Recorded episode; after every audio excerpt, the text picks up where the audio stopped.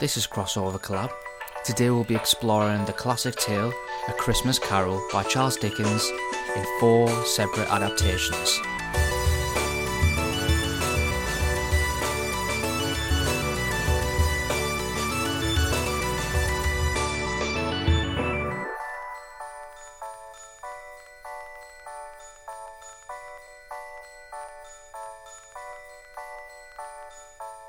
This is Crossover Collab.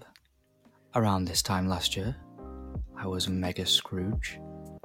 and now And then- he's so filled with the Christmas spirit that it's he's silent as a mouse before before Christmas.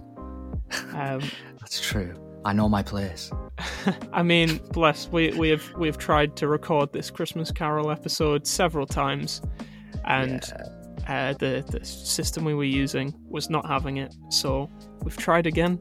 It's just as day is dawning for Brandon. Yeah, uh, bright and early for me too.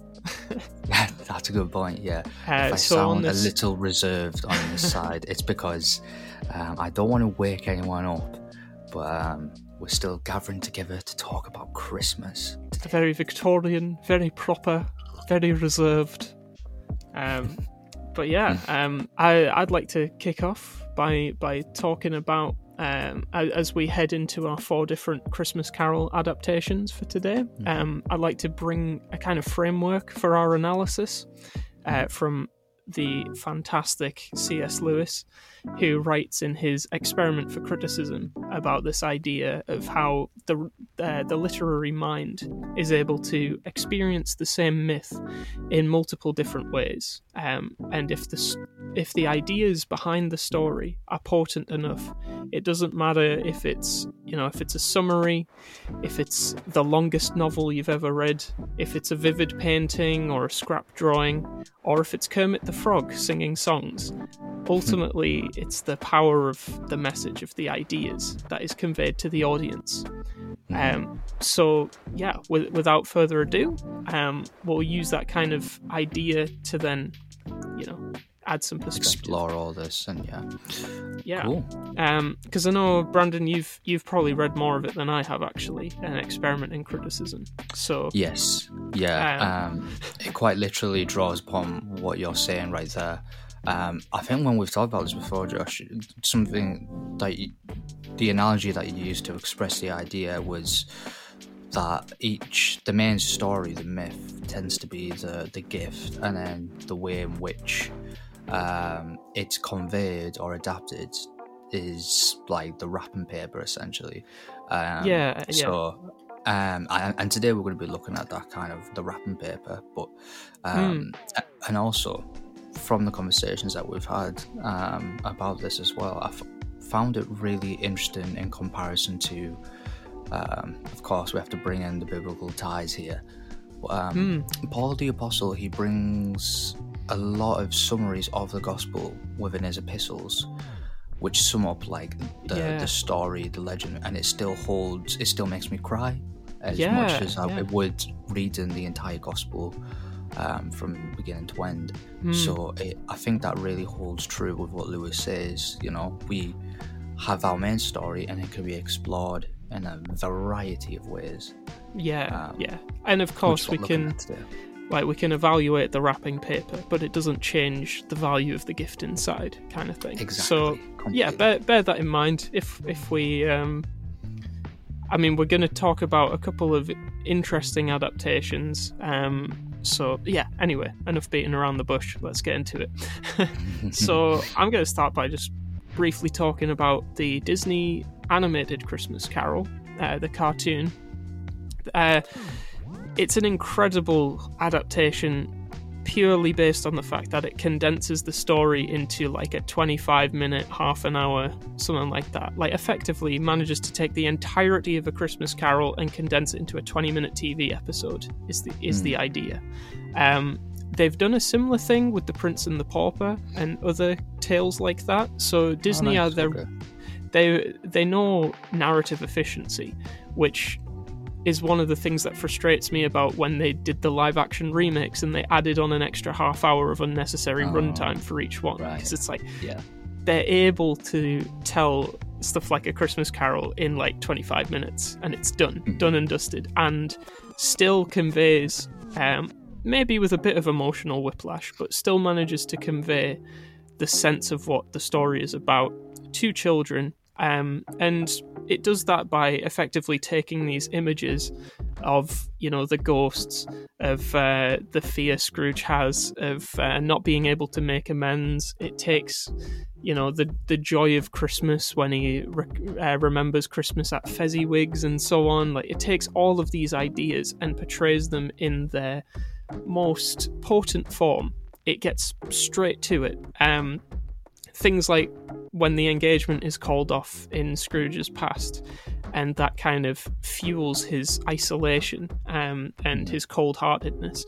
That moment is um, portrayed by um, his fiance is a day late on the mortgage payment for their honeymoon house that he is like uh, contracting to her. Like he he's Right. uh, given her the lease, and because she was a day late on the payment, he's cancelled the mortgage, and she leaves heartbroken.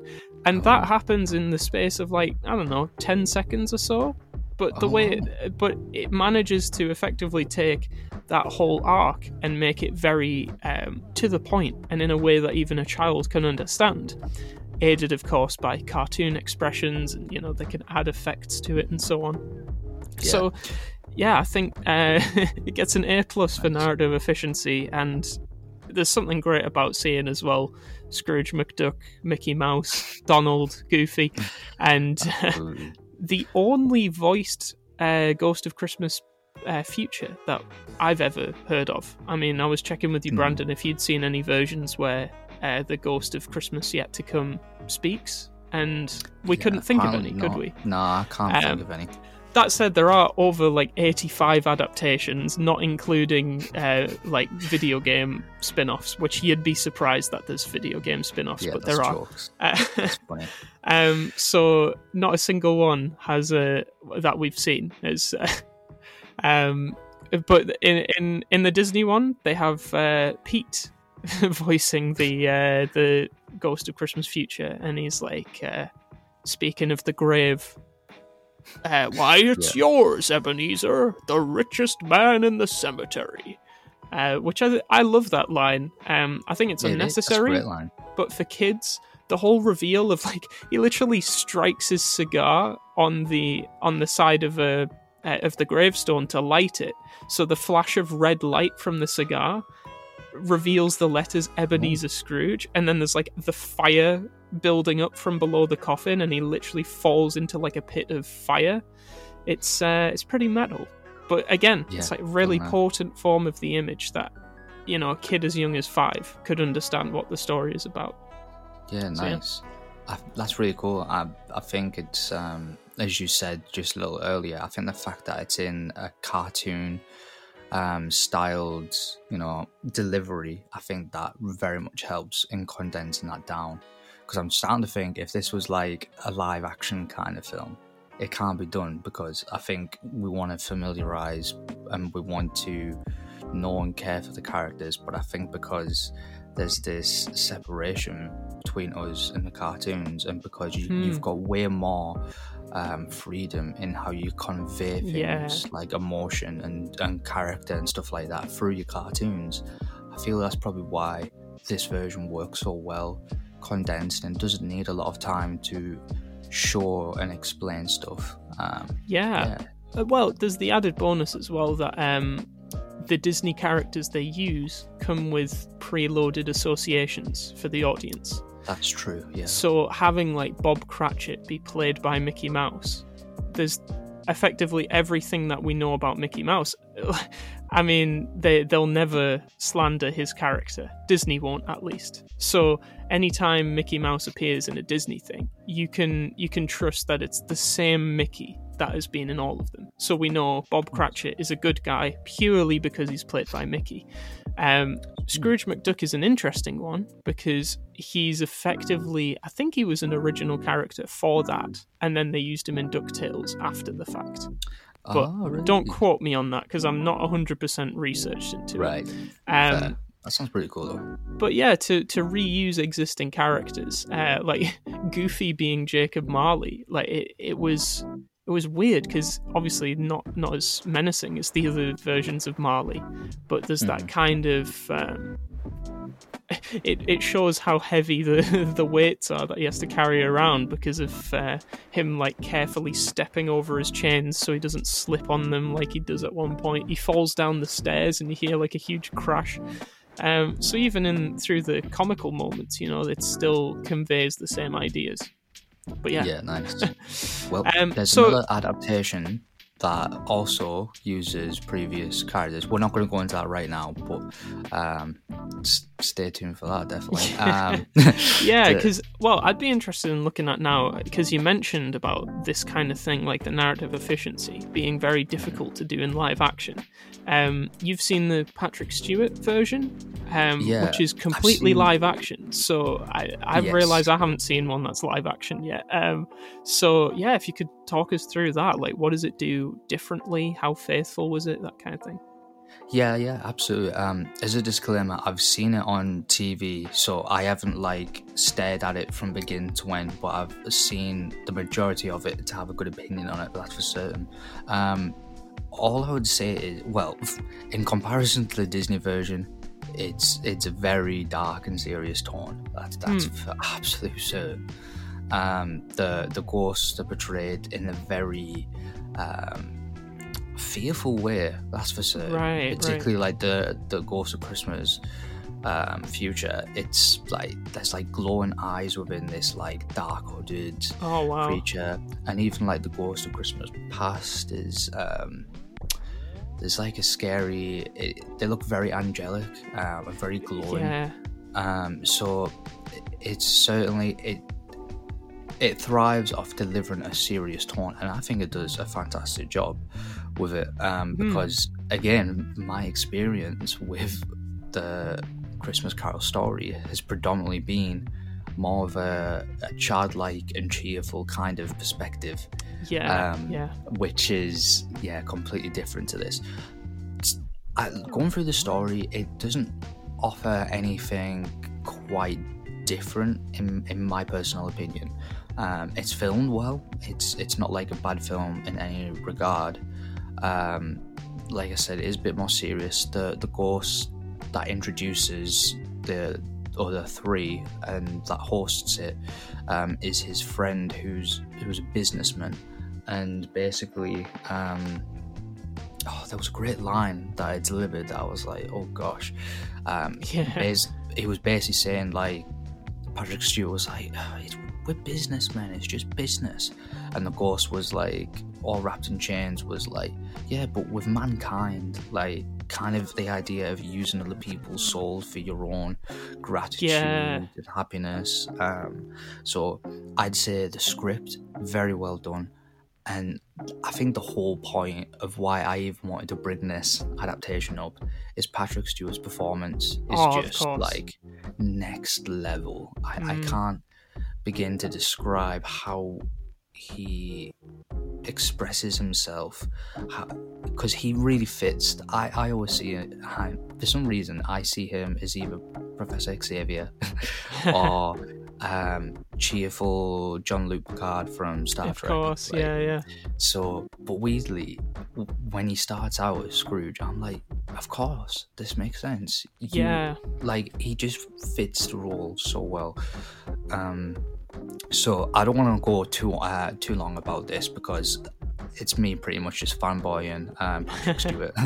but um, I think what he conveys a lot to this is he does the opposite of the Disney film. He brings a lot of nuance to the character. He makes you feel a lot for Scrooge. He takes you through that journey of just just the way he expresses himself. Yeah, you think he's really, you genuinely think he's really mean but in the moments where he's actually vulnerable and where he um, he has remorse, you really feel that too. He yeah, just does a yeah. phenomenal job in conveying that, and I can't begin to describe it. Yeah. So, um, yeah, I think that's me mainly just like I said, fanboy and Patrick Stewart. Um, yeah. I know that we're going to go in a different direction with your next uh, adaptation, Josh, which I'm sure is very expressive in the way of the, particularly of the acting style. But I mean, in terms of the overall art style in, in general, if you want to possibly dive into that. Yeah. So um, this is a this is another quite dark one actually. Um, oh really? Yeah. The uh, the Jim Carrey uh, like realistic animation style, um, mm-hmm. which was the, the same director as the Polar Express, Robert Zemeckis. Um, mm-hmm. And I noticed even down to like the people who were doing like the uh, the motion capture. Uh, like the people overseeing that were the same. I recognize the names in, in both films. So at, at, a surface level, you could just say, oh, well, it's the Polar Express art style, it's the kind of uncanny valley thing. Mm-hmm. Where it's used in the Polar Express to create a sort of larger than life aesthetic, the sense mm-hmm. that it's real life but with more wonder added to it and it's glossier and it's shinier. What uh, A Christmas Carol does is it takes that realistic style and then it makes it more grimy and nice. gritty kind of thing. So that when these more angelic characters are introduced, um, similarly to the Patrick Stewart version you mentioned, there is something angelic about the ghosts. Um, mm-hmm. You can tell nice. as well it's very true to the source material. There's a lot okay. of direct quotation from from the book uh, oh, in terms of what the characters are saying, and a lot of the way that the uh, the motifs are presented, you can tell is, is based on descriptions rather than just what the cultural consciousness is, you know, what the common memory of Christmas Carol is. Yeah. Um, so it, you can tell it starts from the book and it kind of uh, pays homage to that by the very first shot of the film is of the book A Christmas Carol as it opens and then it closes at the end and it does the classic uh, shows the first sentence of the book, Marley was dead to begin with, and then zooms in to the illustration as the illustration comes to life. Mm. So yeah, there's there's this very uh, horror element to it. You know, what was just uncanny in a polar in the Polar Express is completely exploited to the full in uh, A Christmas Carol. It sounds and, like they've leaned into it. They, yeah, they know how to use yeah. it more correctly in this kind of uh, story. Hmm. I mean, it it uh, still has the thing. You know, you can really tell which uh, celebrity voice actors they used because their characters look a bit like them. So Colin Firth uh, plays Fred. You can tell it's Colin Firth because of his face. You can tell Jim Carrey plays Scrooge, and Jim Carrey is fantastic for the role. Right. Um, you've he got Bill Nighy as the uh, yeah yeah. Um, he played the Grinch, and in a similar vein, you know, plays plays that nuanced character that on the outside is very grumpy and uh, cold, but on the inside, of course. And that was something that I thought was great about this version. It made it really apparent to me that the real Ebenezer Scrooge, Ebenezer being a name that means stone of help as well, which makes it oh. ironic to begin with. But um, effectively, it's a story of him coming to be- uh, rediscovering who he was all along, um, or kind of l- peeling away the layers of cynicism and um, these kind of barriers he's put up to keep himself distant from people. And you've come to realize over time that actually he's always had that kind side of him. It's just he's never felt like he's been able to show it to people. And that right. years and years of cynicism, as I say, have like walled him off from the world. Um, so that was something that was great to see, um, particularly through, and this is something that's evident in all adaptations, I think, but Scrooge's wit. You can tell he's a very uh, sharp-minded character. Um, mm. He figures things out pretty quickly. He's he's always got a, a, a cool line to say. Um, and some of the things, you know, uh, every man who wishes Merry Christmas should be boiled as, in his own pudding and buried with a stake through his heart. Oh, um, really vivid imagery, you know, right. really cutting. Um, it's cool and, how language can convey that kind of idea, and like already, I'm starting to get a, clearer sense of who his character is and kind of that meanness yeah. more so at the beginning of the story, obviously. Definitely. Cool. But that same wit is turned on its head by the end. And of course this is common to all adaptations, but it's particularly evident, I think, with, with Jim Carrey's Scrooge. Um, even the way, like, I was so impressed the way that they designed Scrooge to be like mean looking and with a protruding chin and nose, very angry looking face, you know. Um, and of course, Jim Carrey's range of expression is just fantastic. Oh, so so many diff- the many faces of Scrooge were were a marvel to behold. Um, Nice. but the fact really that they cool, can make such a mean looking character from the start see, still seem like plausibly joyful at the end. Like it, it, it didn't seem forced, you know. Um, That's cool.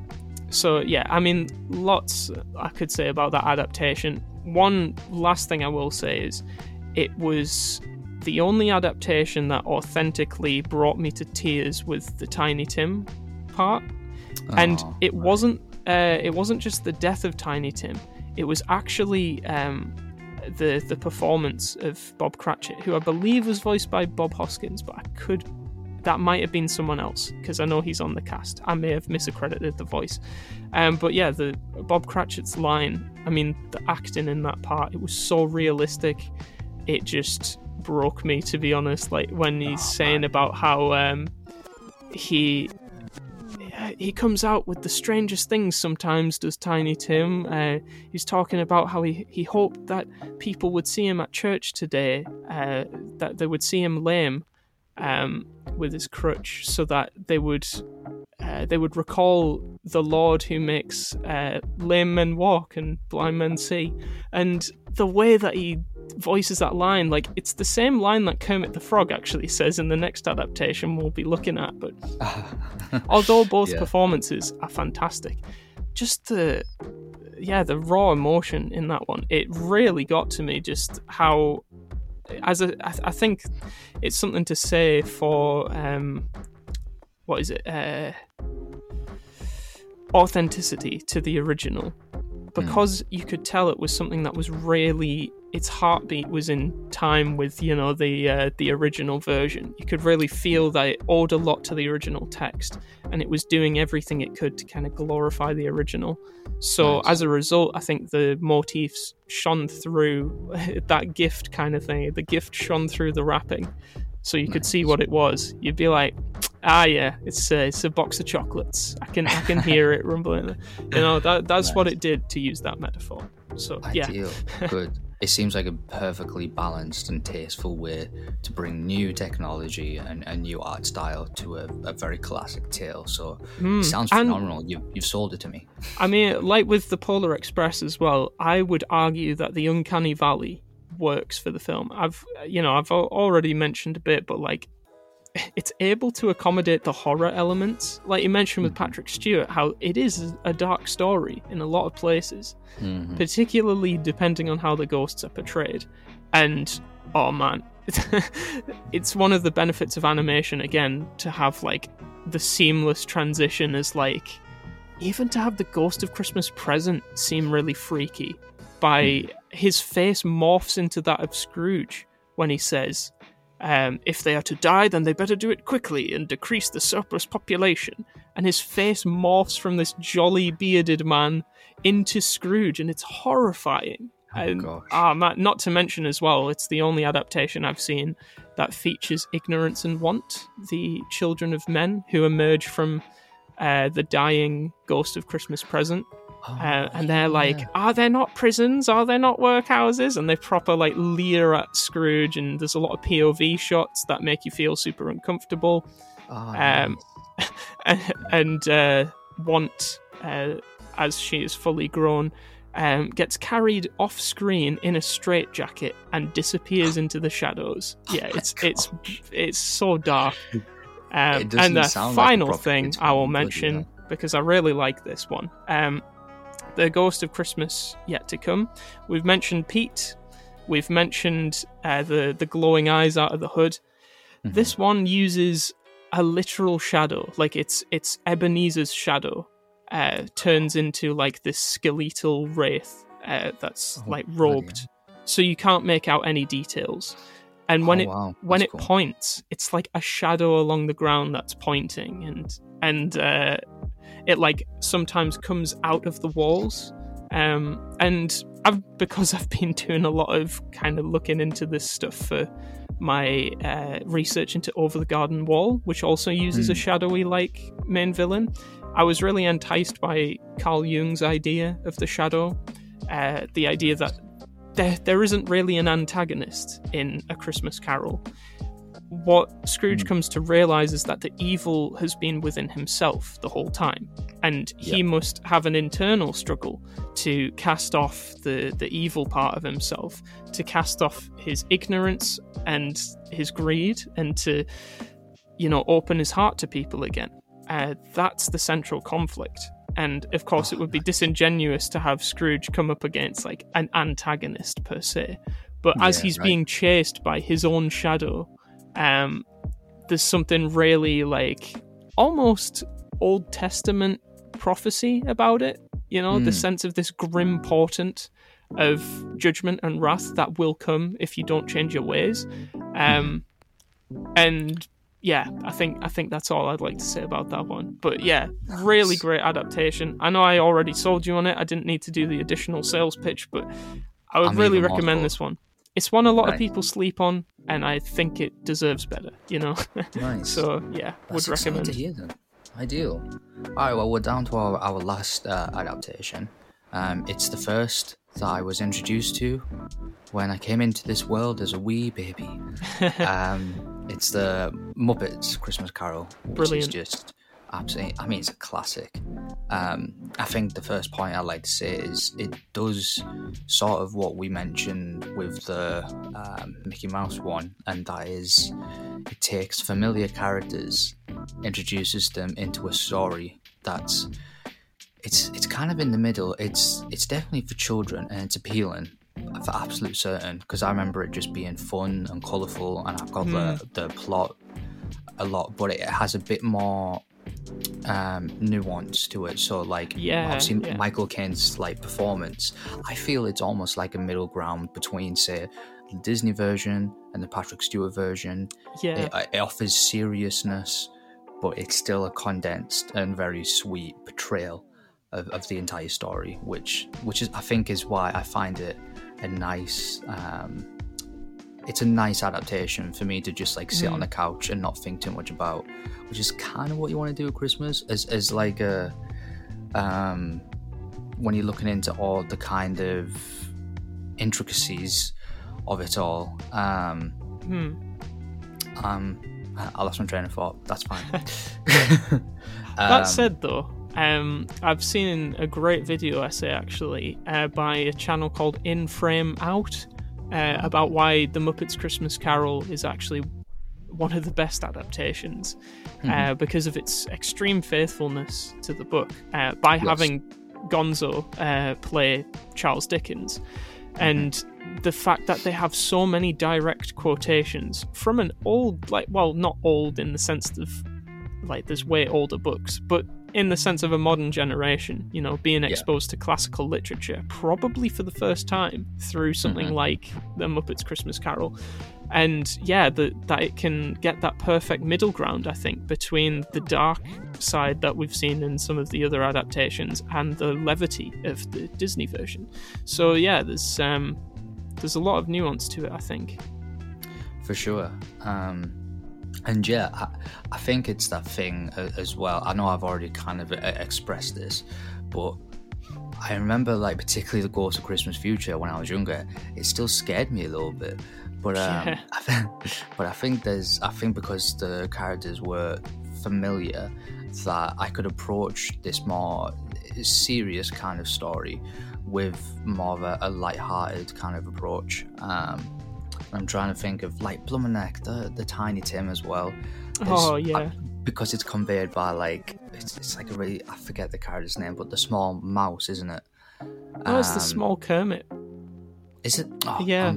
I'm because they're all little Kermits and Miss Piggies, aren't they? Yeah, of course. Yeah, thank you for reminding me. Yeah, I mean, to first, it's quite funny because Kermit's a bit more serious in this film. Um, yeah, yeah, yeah, With the Tiny Tim thing, yeah, there's something well, that, really precious about that. And... That's the that's the thing. I mean, it's mentioned in this video essay, so I don't want to, you know, just uh, say someone else's point, but um, they they talk a lot about how the framing and cinematography in the opening minutes of the film really like the height difference between Michael Caine and these literal puppets hmm creates that sense of dominance that he has over the characters.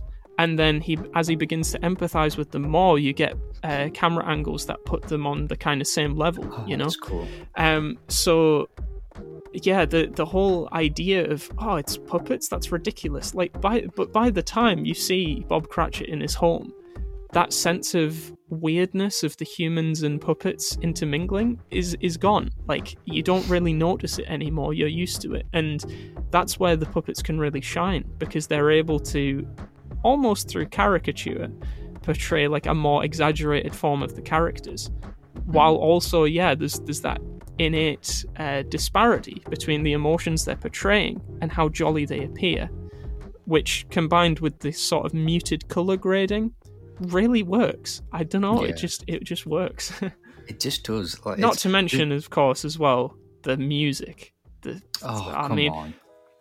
the soundtracks for all of these are great in their own regard. I mean, I can't speak for the Patrick Stewart one, but um, It's good. I will say that yeah, it's good. That's good. Um, Alan Silvestri, who also did Polar Express, worked on the Jim Carrey one, and a lot of the soundtrack is actual Christmas carols that are all worked together based on their thematic content. Um, Nice. but the Muppets Christmas Carol, a bit like Scrooge, the spiritual successor to Oliver, um, is a musical. And the musical songs in it, I mean, I've got them stuck in my head right now and probably have them the whole time we've been on this call. Um, oh, brilliant. but yeah, it's such a great soundtrack, and again manages to encapsulate in a very direct and to the point way the emotions of the story without trivializing them. You know, Hmm, um, yeah, great, it's it's great. nice. Yeah, and well, I of mean, course, Tiny Tim's song, uh, what is it? Uh, Bless Us All, I think it's called. Um, when it plays that motif on a lonely clarinet as we get the shot of the crutch with no owner, that is such a powerful cinematic that- image. Exactly. I, I think that's probably why that sticks out to me so much more than the others. It's just like, again, you've it's a blooming puppet for crying out loud.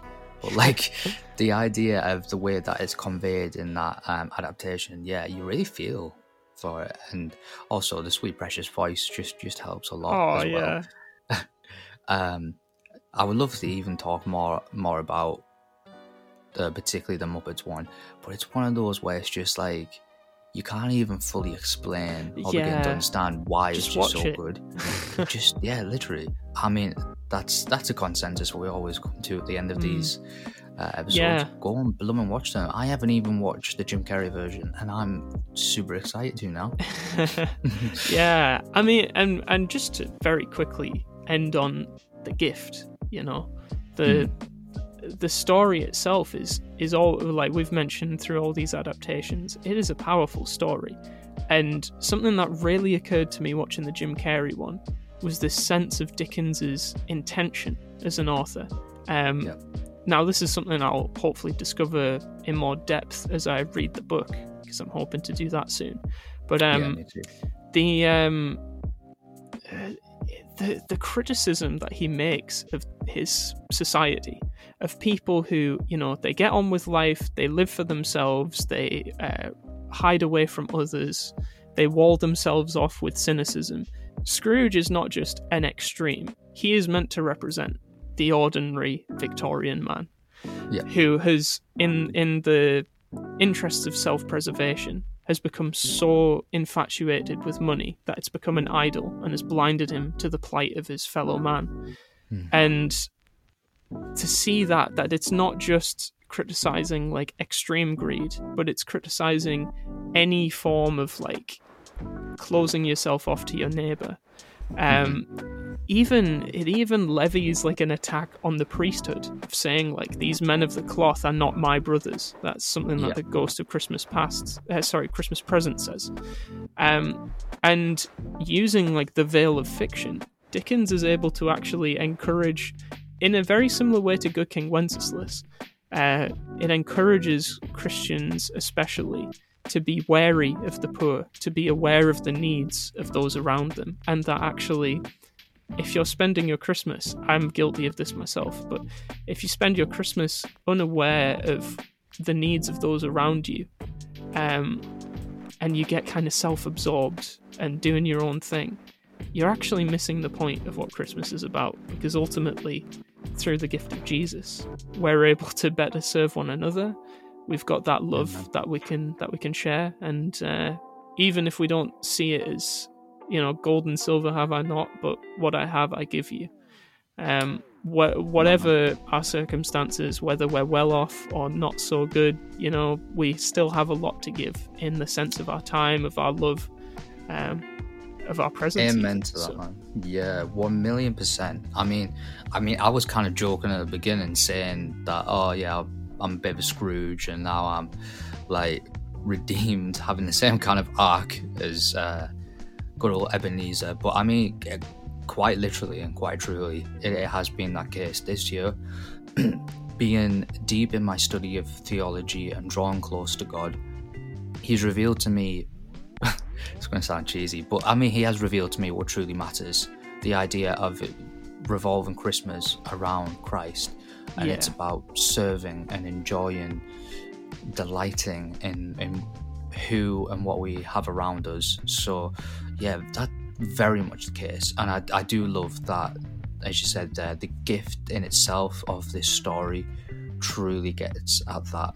Um, and so, yeah, I can firsthand experience going from not necessarily love of money, but looking too much at the selfish aspects of it and focusing too much on the excitement of the gifts growing up and stuff like that, mm. and not having a true appreciation for the heart of, of what Christmas is and, and being able to not only just celebrate this as Christmas, but be able to have this mentality throughout the rest of the year and throughout the rest of life. So, yeah, it's it's beautiful to to recognize that, and I thank Charles Dickens and then all the mm-hmm. people that adapted this story in a way in which we can learn this and then be able to make a podcast about it. so, yeah, it's great stuff, man. Glad that we talked about this. Yeah,